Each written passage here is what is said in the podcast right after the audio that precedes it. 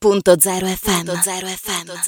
Ben ritrovati in questo venerdì insieme a noi in questo nuovo appuntamento con Teatralmente, pronti a sederci a teatro, ci facciamo guidare dalla voce di Monica Ferri qui vicino a me. Monica, buongiorno, è un piacere ritrovarti. Grazie, grazie Maria, buongiorno, ben ritrovati a tutti. Ovviamente noi oggi virtualmente ci andiamo a sedere in platea del Teatro Verdi di Trieste perché ancora quest'oggi e domani c'è un bellissimo allestimento del Don Pasquale di Donizetti a cura del regista Gianni Marras che abbiamo raggiunto appunto quest'oggi con noi. Buongiorno e ben arrivato.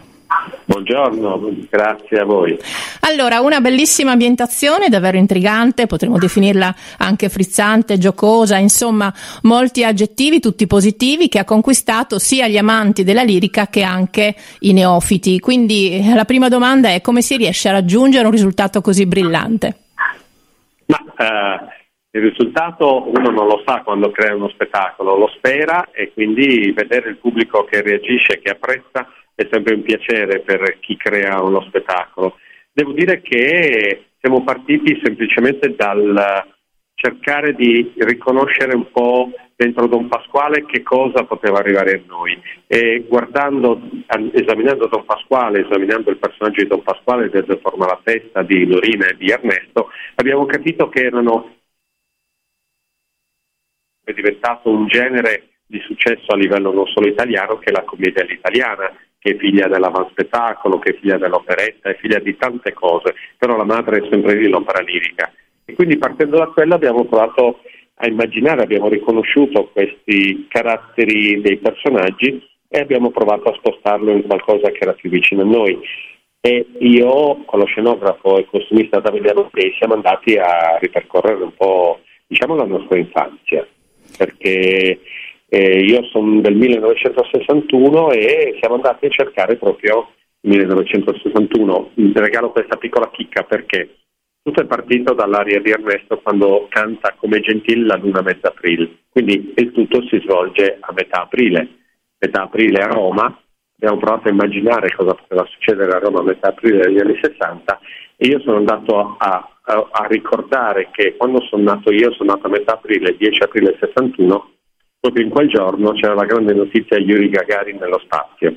E tornava tutto perché Ernesto canta nel momento in cui scopre che non può più ereditare dallo zio e non può più sposare Norina, disperato canta Cercherò lontana terra.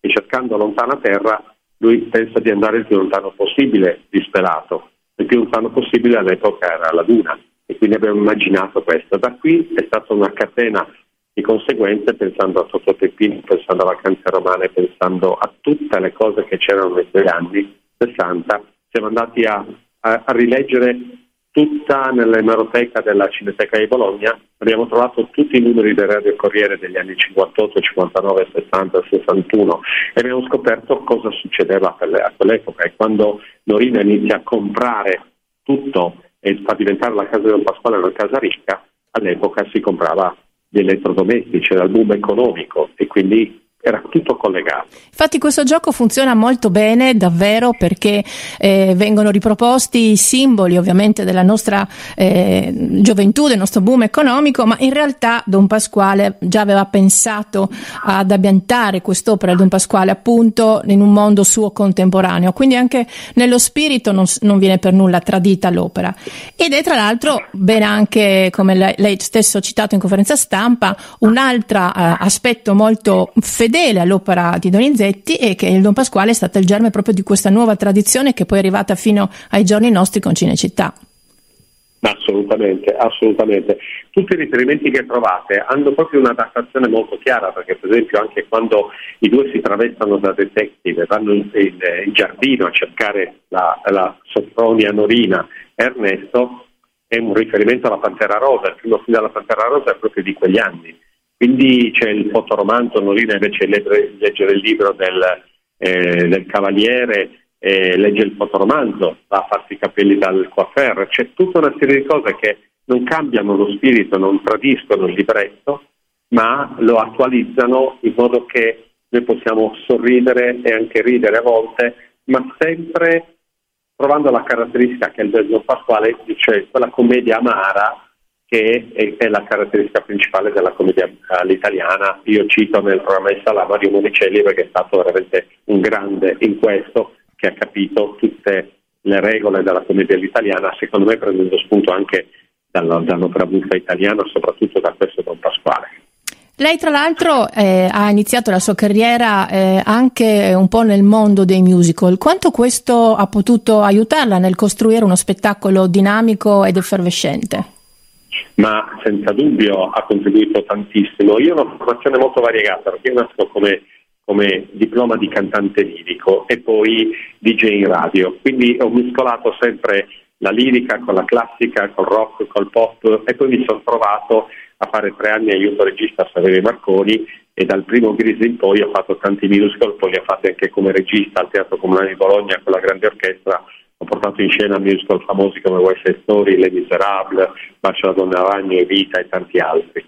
E questo ti rimane, ti rimane perché il fatto di aver studiato musica per capire cosa potevano fare i cantanti mi ha aiutato anche a rispettarli nei loro ritmi, nelle loro esigenze tecniche, ma anche a provocarli e a, so, far fare a Norina qualche passo di twist, per esempio, a far fare Ernesto l'esibizione della serenata come fosse un Bobby solo. Quindi diciamo che il musical sì, un po' mi condiziona perché, perché la forma d'opera moderna è questa, e là perché ignorarla e perché non provare a, a mescolare un po' il tutto.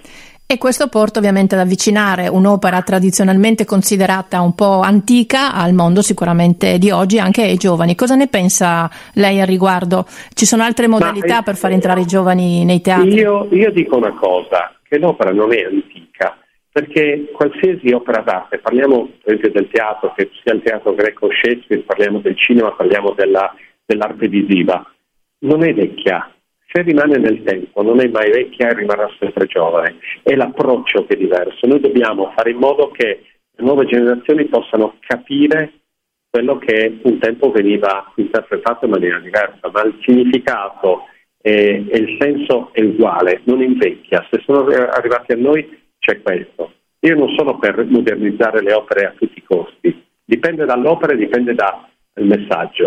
Il libretto e la musica vanno rispettate sempre L'importante è capire con, in che modo per arrivare a tutte le persone, ai giovani ancora di più, perché sono loro che poi diventeranno i creatori di nuovi allestimenti, ma anche di nuove opere scritte.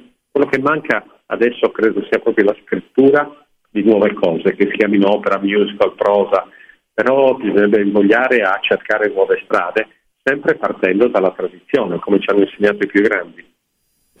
Una precisazione davvero doverosa anche da parte nostra e quindi io ringrazio Gianni Marras per essere stato con noi quest'oggi a parlarci del Don Pasquale che è in scena al Teatro Verdi di Trieste ancora fino a domani 9 aprile. Ricordo anche che il maestro concertatore e direttore è Roberto Gianola. Grazie, grazie. Posso aggiungere un'ultima Assolutamente. cosa? Assolutamente. Io volevo fare un ringraziamento al Teatro di Verdi di Trieste perché veramente ho trovato una massima collaborazione in un ambiente molto fertile da tutti, dai tecnici al coro che si è divertito tantissimo con me, a tutta la direzione, al maestro Giannola e un encomio ai cantanti perché sono entrati nel gioco dello spettacolo, tutte e due le compagnie, sia i cantanti sia questo mimo fantastico che è un po' la trade union di tutte le scene perché fa mille ruoli e un fregoli della situazione, però è molto importante per me regista trovare una collaborazione così forte e allora se si divertono i cantanti, se si diverte il palcoscenico, si diverte anche il pubblico. E noi siamo contenti di avere appunto una, un teatro anche come questo, il Teatro Verdi di Trieste, che infatti ama la lirica, ama produrre spettacoli, ama anche mettere in scena dei spettacoli come questo allestimento con l'allestimento del Teatro Comunale di Bologna. Grazie. Andiamo avanti. Io vi ringrazio molto, grazie e buon lavoro. Grazie altrettanto, buon lavoro. Ringraziamo Gianni Maras dunque. È brillante. stato un piacere averlo ai nostri microfoni, veramente bellissima questa cosa dell'unione del gruppo. Io invito anche tutti i nostri ascoltatori ad andare a dare uno sguardo al nostro sito radio.0.it, alle nostre pagine social dove ci sono pubblicate proprio anche eh, tutte le informazioni, tutti i dettagli, anche dei bei video proprio raccolti durante nostro, la nostra esperienza a teatro. Monica, è stato un piacere averti qui con noi, ci rivediamo, ci risentiamo venerdì prossimo con Teatralmente. Buon teatro a tutti. Radio.0, la miglior radio del Friuli Venezia Giulia.